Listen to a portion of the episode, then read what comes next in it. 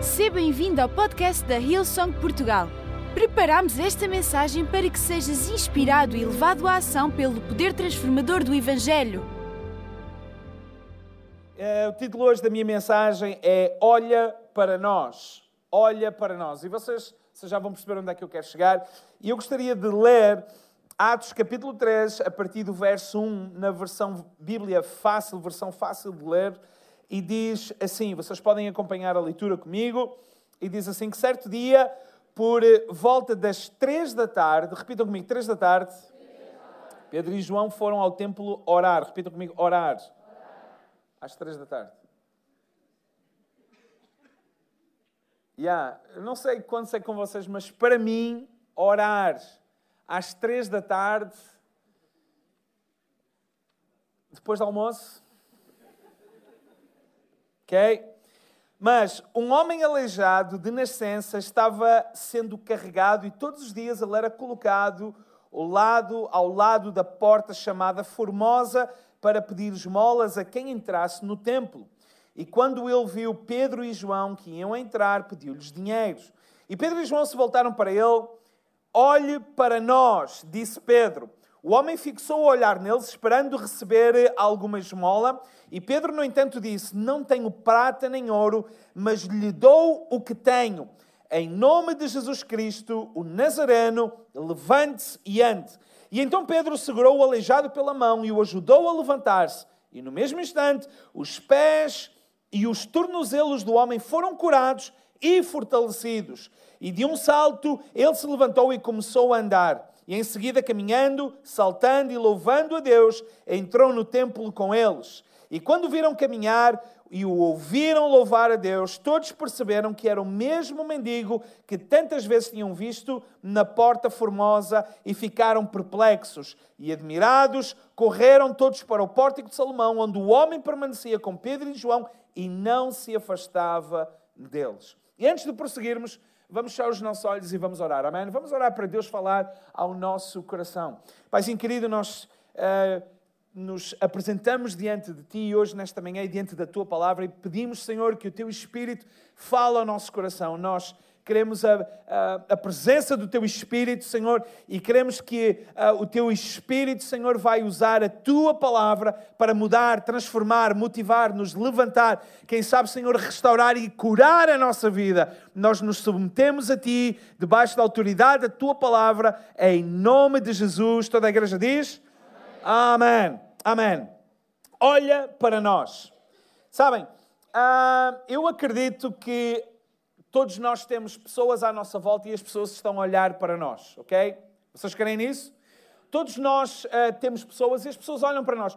Eu acredito que, de alguma maneira, a nossa vida é vista, é analisada, é até escrutinada, muito mais de, do que nós podemos imaginar. Nós temos colegas na escola, nós temos colegas na faculdade, nós temos colegas de trabalho e as pessoas estão a olhar para nós, as pessoas veem a nossa vida. Sabem, uh, nós não, nem sequer imaginamos o quanto os detalhes da nossa vida estão diante dos olhos das pessoas. Agora, a minha pergunta é esta: o que é que as pessoas estão a ver quando olham para nós? O que é que as pessoas veem quando olham para nós? Quando nós falamos com elas, quando nós ah, ah, lhes damos. Ah, quando as pessoas olham para as nossas redes sociais ao domingo e questionam-nos na segunda-feira aonde é que nós estivemos. O que é que as pessoas. O que é que elas veem? O que é que elas estão à espera? Eu acredito que, de alguma maneira, Todos nós temos pessoas à nossa volta que olham a nossa vida, veem a nossa vida, uh, analisam a nossa vida, escrutinam a nossa vida, mas a pergunta continua a ser esta: o que é que as pessoas estão a ver quando olham uh, para nós? Que expectativas é que nós criamos nas pessoas? E sempre que nós temos relacionamento com alguém, há sempre expectativas que são geradas. Sabem, nós entramos no elevador de manhã e encontramos a, a Miquinhas do quinto esquerdo, que é aquela mulher que sabe a vida de toda a gente. Alguém vive aqui no quinto esquerdo? Temos alguém que vive no quinto esquerdo. O teu nome não é Miquinhas, pois não? Não, quem estás. Mais alguém que vive num quinto esquerdo? Sabem, eu, por experiência pessoal, as pessoas que, que vivem no quinto esquerdo sabem a vida de toda a gente. Qualquer coisa no prédio que a gente queira saber, vai ao quinto esquerdo. É brincadeira. Uh, nós encontramos uh, uma pessoa no, no, elevador e nós dizemos bom dia e imediatamente nós temos a expectativa que a pessoa responda bom dia. E se é alguém que nós até temos uh, um pouco mais, nós estendemos a nossa mão e temos expectativa que a pessoa nós não somos como o treinador do Porto, que alguém lhe estende a mão e ele, não, não, estou zangado contigo, e depois vai pelas costas e diz qualquer coisa. Ouçam, nem todos os esportistas concordam com aquilo que. Ok? Porque é uma questão de educação. Ok? Estava, olha, eu estou-vos a dizer isto, mas estava a dizer isto ao meu irmão ontem na casa dele e diz assim: Eu não concordo com este tipo de atitude. O nosso pai ensinou-nos educação. Quer a gente concorda ou não? Se alguém nos estende a mão, a gente aperta a mão e diz bom dia, boa tarde, parabéns e tal, não sei o quê, e a gente engole o orgulho, mas somos educados.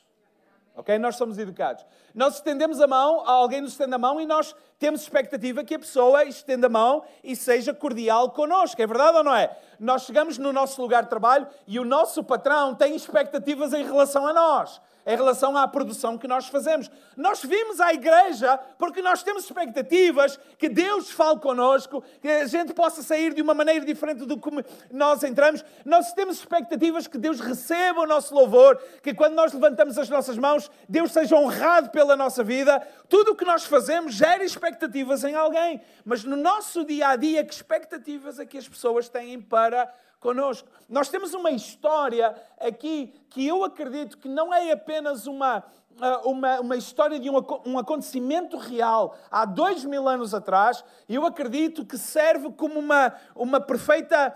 Uh, uma parábola para os dias de hoje. E eu acredito que, de alguma maneira, esta história é uma metáfora dos dias de hoje.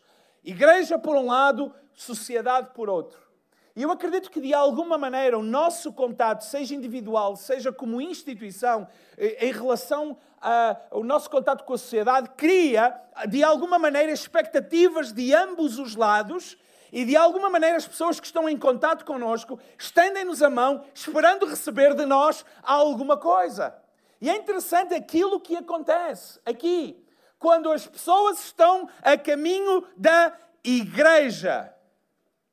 Pedro e João estão em horários, eh, horário impróprio para consumo de oração, a caminho da igreja para orar. Quem sabe eles, eles não almoçaram, eles tiveram um, um, brunch. E então é mais fácil orar às três, às três da tarde. Ok? eu acredito que, não importa o horário, eu acredito que alguma coisa acontece quando a gente já está a caminho da igreja. Nós não imaginamos os milagres que estão a ser preparados por Deus quando nós estamos a caminho da igreja. Sabem, esta é uma história que acontece à porta da igreja. Não acontece lá dentro, acontece à porta. Tu nem imaginas os milagres que podem estar a ser preparados por Deus, alguma coisa que está, pode estar a ser criada por Deus quando tu ainda estás a caminho da igreja. Nós não imaginamos o poder das nossas decisões. Quando nós, num sábado à noite, dizemos lá em casa: Olha, vamos dormir cedo porque nós, amanhã de manhã, vamos à igreja. Quando tu estás a tomar uma decisão de ir à igreja, tu não imaginas o que pode estar a acontecer no domingo de manhã, antes mesmo de tu entrares na igreja. Eu acredito que há pessoas que são curadas, são transformadas, vidas que são mudadas para sempre, antes mesmo delas entrarem na igreja. Esta é uma história de algo que acontece à porta da igreja.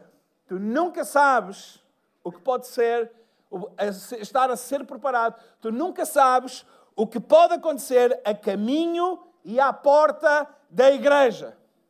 Ok? Em primeiro lugar, se esta é uma história que nos fala de alguma imagem daquilo que é a igreja, e nós hoje vamos vamos assumir uh, que Pedro e João são uma representação da igreja e da igreja de forma institucional, de forma global, mas também de forma individual, porque no dia a dia, quer a gente queira, quer não, nós somos a igreja. Nós somos a igreja nos nossos lugares de trabalho. Nós somos a igreja na nossa escola. Nós somos a igreja na faculdade. Nós somos a igreja na nossa casa. Nós somos a igreja, ok?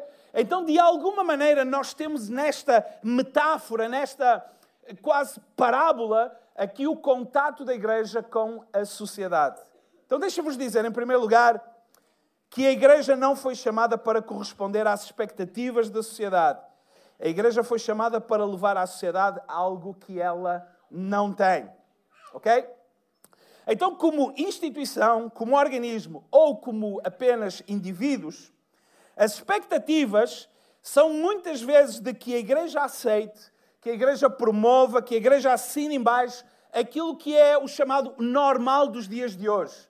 Nós hoje vimos às vezes, tantas, tantas vezes as pessoas nos dizer, mas isto nos nossos dias é normal. Hoje isto é o normal. O normal é quase o, o politicamente correto. Nós vemos uma, uma sociedade que de alguma maneira estende a sua mão uh, na direção da igreja e nós podemos dizer à igreja, olha à sociedade, olha o que é que tu queres? Queres uma esmola? Está aqui uma esmola. O que é que tu queres? Queres que eu concorde contigo? Porque na minha opinião, Pedro e João darem, abrirem as suas bolsas e darem uma moeda uh, de cobre, porque eles, eles dizem que não têm nem ouro nem prata, mas se calhar tinham de cobre. Uma moeda de um outro, de um outro material. Olha, não tenho ouro nem prata. De alguma maneira seria continuar a concordar com a posição daquele homem, de dizer àquele homem: continua prostrado, continua a, a, a pedir esmola, a, continua a perpetuar a tua miséria. Ok?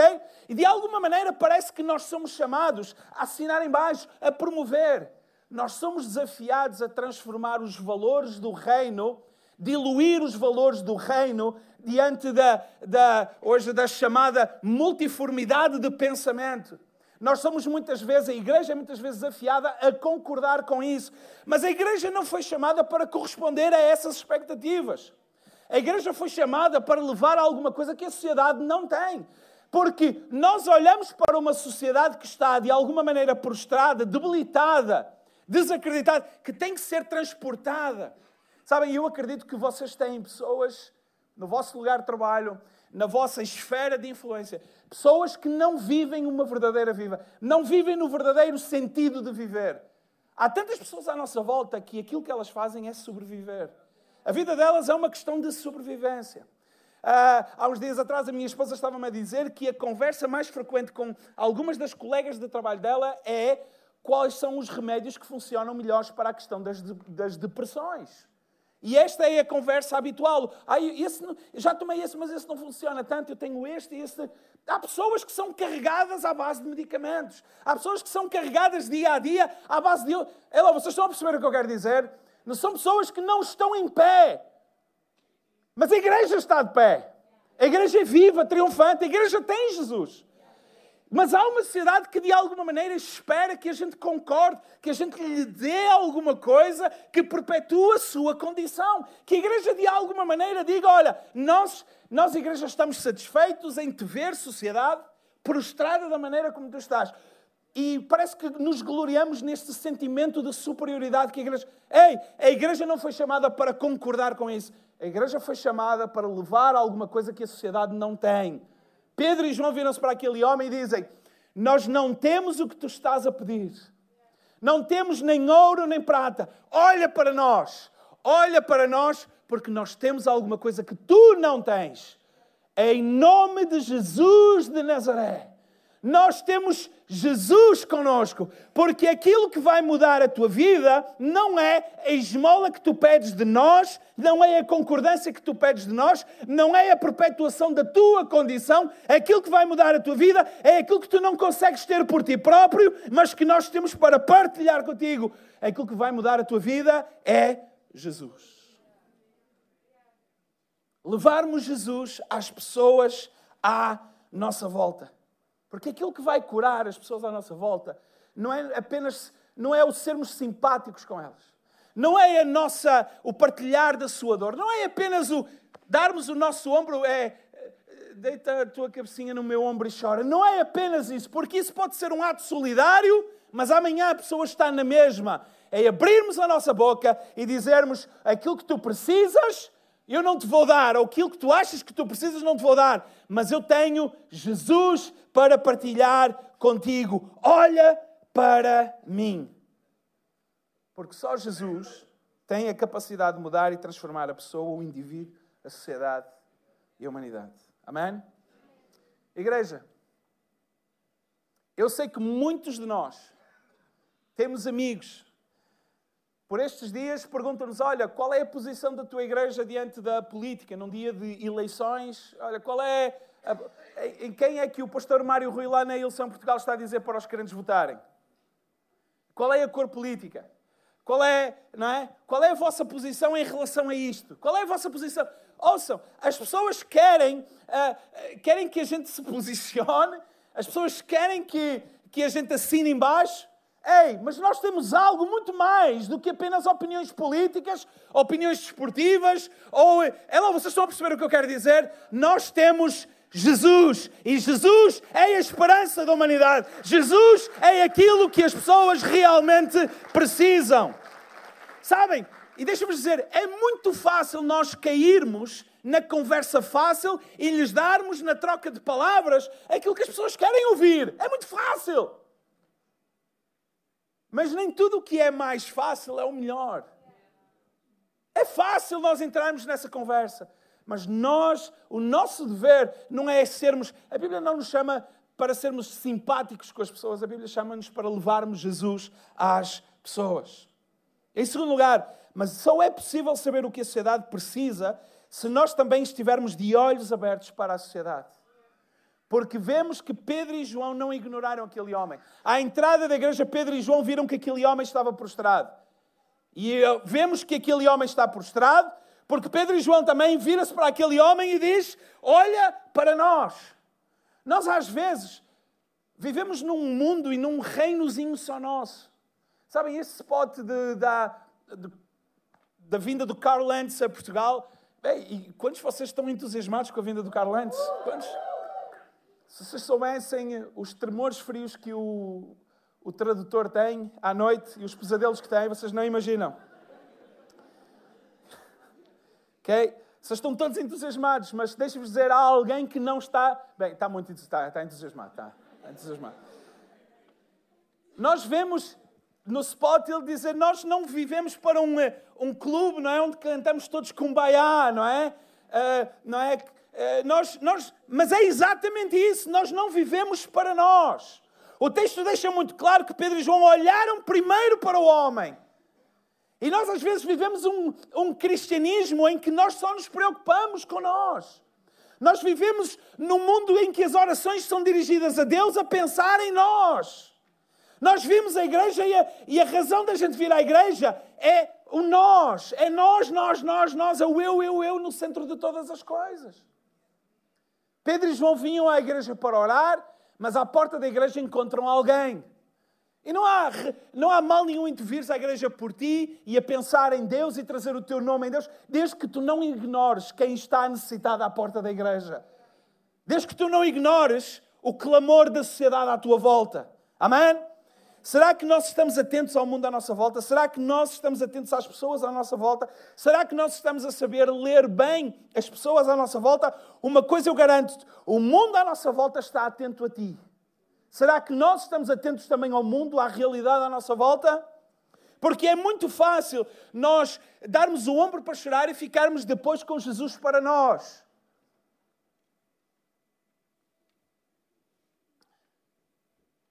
Eu lembro-me muitas vezes de uma, de uma frase do meu avô que me inspirou a nível ministerialmente mais do que vocês podem imaginar. O pai da minha mãe, meu avô, tinha um grande nome, Domingos de Oliveira. O nome do meu avô era Domingos de Oliveira, mais nada. Era um gigante na fé de 1,51m. Verdade, o meu avô era. 1,51m é. Ok? Uh, facilmente à porta da igreja ele iria ser direcionado para os kids.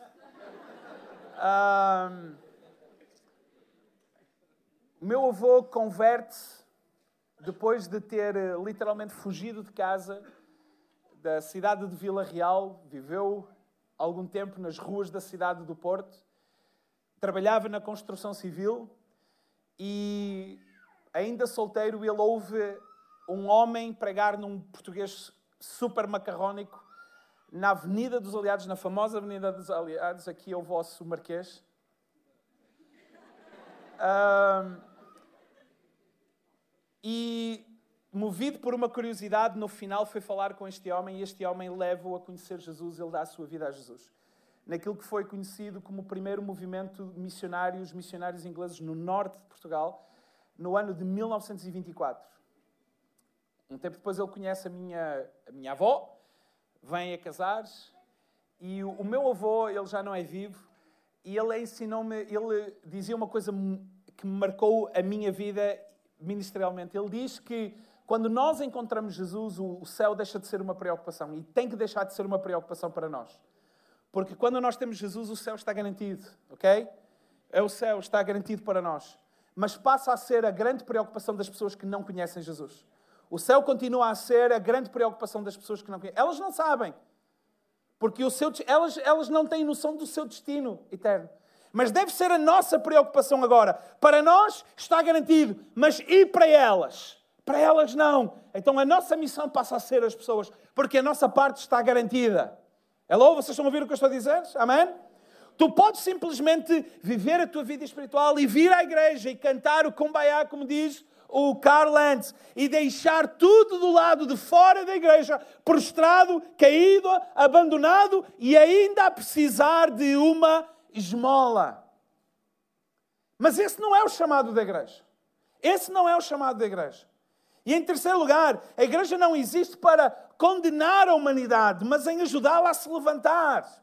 Se vocês lerem o texto mais à frente, vocês vão ver que a preocupação depois é, era a reunião dos, do, de todas as pessoas, dos, dos, religiosos que rodearam logo os discípulos e aquele homem que foi curado e começaram a questionar: mas quem era este homem? Mas este não era o homem? Não, não, não era este, este era um diferente e tal. E começaram a questionar o homem. E deixa-vos dizer uma coisa: os religiosos apareceram logo. E entre Jesus e as pessoas que vão ser curadas por Jesus, vamos ter sempre muitos religiosos à nossa volta. Ok? Vamos ter sempre muitos religiosos à nossa volta. E depois a pergunta, a questão aqui já não era se este homem foi realmente curado ou não. A pergunta aqui agora era: quem é que pecou? Foi o pai ou a mãe para que este homem tivesse sido paralítico? Como é fácil a religião deturpar eh, o senso das coisas e a prioridade das conversas? Alô, vocês estão a perceber o que eu quero dizer? Como é fácil isso? A questão aqui não é mais saber quem é culpado e quem não é culpado. Essa não é a nossa conversa e essa não é a nossa preocupação. Sabem, nós não temos aqui os nossos hosts à porta com um questionário e perguntam: olha, é a primeira vez? É. Quem é mais culpado, o seu pai ou a sua mãe? Vocês já imaginaram se nós tivéssemos, se as pessoas tivessem que. Uh, não é? Vem uma pessoa com, enfim, numa cadeira de rodas, um deficiente. Mas quem é? Essa não é a nossa questão. A nossa questão não é estarmos à porta da igreja a perguntar: olha, como é que foi a sua semana? Irmão, a sua semana foi uma semana santa? Ah, eu acho que sim. Como o Nuno. O Nuno, o Nuno pequeno almoço dele foi pão de Deus. Mas pode haver alguma coisa mais espiritual que comer pão de Deus ao domingo de manhã? Eu acho que esse é o segredo da Amanda. O pessoal come pão de Deus. Ok? Alguns de vocês deviam estar a comer pão de Deus ao domingo de manhã. Brincadeira, brincadeira. Essa não é a nossa preocupação. A nossa preocupação não é o que é que aconteceu para tu estás assim. Essa não é a nossa questão. A nossa questão não está a, saber, a querer saber a razão das coisas. A nossa questão está, tu tens Jesus ou não? Se tu não tens Jesus, eu tenho Jesus para partilhar contigo. Nós não queremos saber quem é culpado ou não é culpado. Essa questão não é para nós. A questão não é saber da culpa das pessoas. Tem, a nossa questão é a graça de Deus sobre a vida das pessoas. Essa que é a nossa questão. Nós não estamos aqui para, para fazer essas perguntas. Nós estamos aqui para sermos agentes dos milagres de Deus. E nós vemos Pedro e João chegarem para aquele homem e dizerem àquele homem: Olha, eu não tenho aquilo que tu estás a pedir, mas eu tenho algo, eu tenho Jesus de Nazaré. E é muito interessante a forma como nós vemos como é que este milagre acontece. Não é apenas a igreja anunciar o nome de Jesus e dizer: eu, eh, Em nome de Jesus, levanta-te. E darmos um passo atrás, viramos uns para os outros e assim: Agora vejam o milagre acontecer. Nós vemos este Pedro e João dizerem em nome de Jesus, levanta-te. Pedro e João começam a pegar nos braços daquele homem, e à medida que Pedro e João, à medida que a igreja toca na sociedade e começa a querer levantar as pessoas que estão eh, perdidas e prostradas, o milagre vai acontecendo. E este texto diz que os pés e os tornozelos foram curados e fortalecidos também. E à medida que o milagre ia acontecendo, aquele homem foi se levantando. E depois, sabem o que acontece? Interessante. É que ele não foi para casa. Ele entrou com Pedro e João no templo, porque o lugar de uma pessoa curada não é na rua novamente. O lugar da pessoa curada é na casa do Pai, louvando e adorando a Deus. Amém? Será que nós estamos a ser a, o CTT expresso dos céus na vida das pessoas? Será que nós estamos a ser a UPS dos céus na vida das pessoas? A DHL ou qualquer outra? Logo vocês estão a perceber o que eu quero dizer? Porque eu acredito que é isso que nós, como igreja, somos chamados. Sermos a rede expressa dos céus, dos milagres na vida das pessoas. Nós vemos os discípulos ajudarem aquele homem a se levantar. Vemos os discípulos a carregarem este homem para a casa de Deus em louvor e adoração. Nós vemos Deus a ser exaltado e glorificado, um deformado na porta formosa. Que analogia incrível! E sabem, eu acredito que nós somos as portas formosas. Eu sei que Jesus é a porta que toda a gente tem que passar. Não é isso. Mas há pessoas que passam pela nossa vida. Vocês estão a entender? E eu acredito que nós somos as portas deformadas, formosas, que Deus coloca em contato com as vidas que estão prostradas. E as pessoas que passam por nós, pela nossa vida, será que estão a sair da sua condição de deformadas para uma condição de formosura novamente? E eu acredito que nós fomos chamados para que as pessoas, ao passarem por nós, sejam mudadas e transformadas, para que o ADN de Deus que circula na nossa vida possa circular na vida dessas pessoas também. Foi para isso que nós fomos chamados. Será que nós estamos a levar Jesus aos outros ou estamos a querer manter Jesus apenas para nós?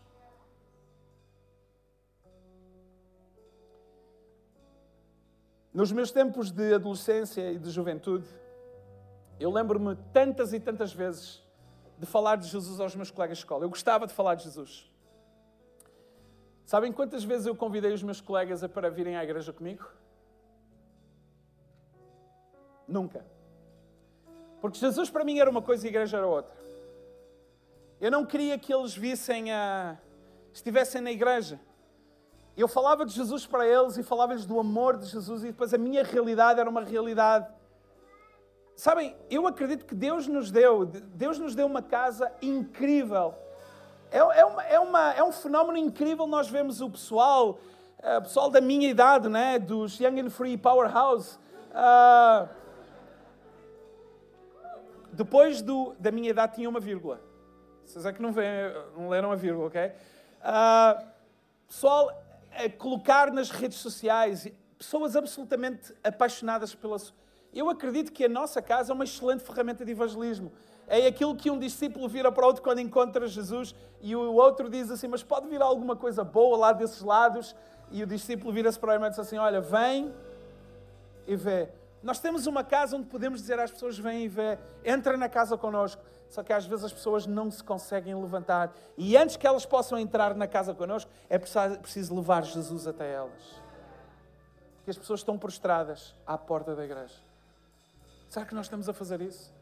Sabem, hoje de manhã eu quero orar por pessoas que querem assumir a sua responsabilidade de dizer: Eu quero levar o Jesus que eu tenho à vida das pessoas. Eu não vou mais ignorar o chamado que está sobre a nossa vida. E este é um chamado sobre a vida de todos os cristãos, de levarmos Jesus às pessoas que estão prostradas à nossa volta. E deixem-vos dizer: não há ninguém aqui, não há ninguém aqui que possa ficar de lado do, em relação a isso e possa dizer: Não, não, não, eu não conheço. Todos nós conhecemos pessoas que precisam de Jesus. Todos nós. Seja na nossa casa, na nossa família, seja no nosso lugar de trabalho, na escola, na faculdade, em todos os lugares nós conhecemos pessoas que precisam de Jesus. Vamos nós assumir a responsabilidade de não deixar essas pessoas frustradas, prostradas, feridas, abandonadas, a serem carregadas umas pelas outras? Vamos levar Jesus a quem está prostrado. Essa é a nossa responsabilidade. Eu quero orar por, por pessoas que hoje querem dizer: eu, eu quero ser assim, eu quero levar Jesus às pessoas à minha volta. Amém? Vamos todos ficar de pé. Igreja, todos estamos a chegar ao final da nossa reunião.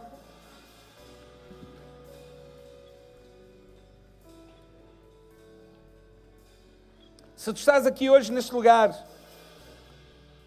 E quem sabe tu queres mesmo dizer isso, olha, eu, eu não quero mais ignorar a responsabilidade que está sobre mim. Sabe, é muito fácil nós virmos à igreja semana após semana. Nós não temos reunião ainda às, às três horas da tarde. E o ainda é porque a gente nunca sabe, não é? O pastor Mário Rui há bocadinho estava a dizer, eu nunca vos liguei para levar estranhos uh, ainda. Em horários esquisitos. Tantas vezes nós ouvimos aqui as pessoas dizerem, ah, mas isto em Portugal não funciona, isto aqui é esquisito, é estranho, mas... Bem, até nós começamos a experimentar e descobrimos que funciona mesmo e vale a pena experimentar. Quem sabe às três horas, logo depois do almoço, né, de barriga cheia vir, talvez seja até o melhor lugar, né, é, é, reunião de oração, quem sabe funciona mais, não sei. Para aquele homem era. Ei, nós podemos estar a vir à igreja no horário que a gente escolhe e virmos à igreja fielmente todos os domingos e continuarmos a ignorar o que acontece à porta da igreja. Eu acho que chega um tempo em que nós temos que assumir essa responsabilidade que o nosso chamado não é aquilo que acontece apenas dentro da igreja, é aquilo que está a acontecer lá fora. E fomos chamados para essa mudança, para essa transformação. Quem sabe tu dizeres hoje nesta manhã, eu quero assumir essa responsabilidade. Eu não sei como, mas eu já estou a ver duas ou três pessoas que eu conheço que esta semana vão levar com Jesus em cima. Eu vou levar Jesus até elas. Eu gostaria de orar por ti. Porque eu acredito que Deus vai te dar força, Deus, Deus vai te dar estratégia. Tu vais abrir a boca e não sabes de onde vão vir as palavras, mas Deus vai te dar as palavras certas e as palavras corretas. Tu vais achar que tu não foste talhado para isso e vais descobrir que as pessoas te ouvem. As pessoas têm estado a olhar para a tua vida e agora vão ouvir as tuas palavras diretas a lhes falar de Jesus. Eu acredito que Cadeiras vão estar cheias com novas pessoas, porque tu vais levar Jesus à vida dessas pessoas. Amém? Esperamos que esta mensagem tenha sido desafiante e inspiradora. Se queres saber mais sobre a Hillsong Portugal, segue-nos nas redes sociais Facebook, Instagram e Twitter ou visita o nosso site em hillsong.pt.